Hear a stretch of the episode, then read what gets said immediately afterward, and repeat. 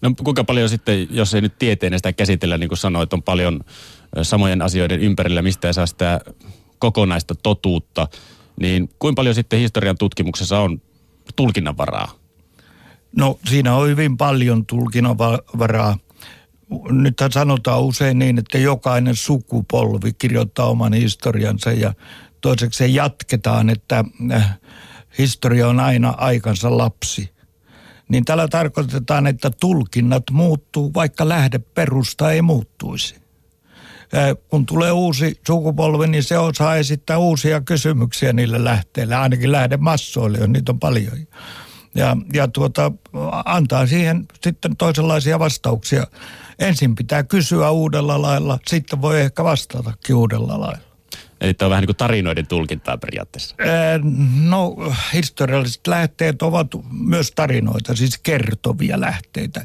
On siellä muunkinlaisia pöytäkirjoja sillä tavalla, mutta siellä on hyvin paljon kertovia lähteitä. Niin, kuinka paljon sitten tutkijan, jos puhutaan nyt tästä päivästä, niin tutkia itsensä omat agendat ja arvot, niin kuinka paljon se sitten vaikuttaa siihen tutkimuksen tulkintaan tai siihen, että mitä se antaa ulospäin?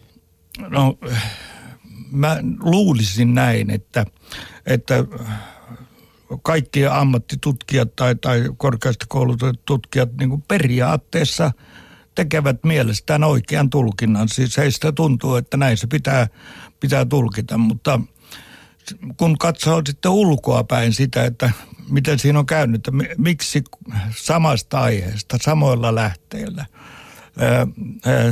tutkijat voivat päätyä eri tulokseen kuinka se on mahdollista. Koulutetut tutkijat, yliopistotason ihmiset.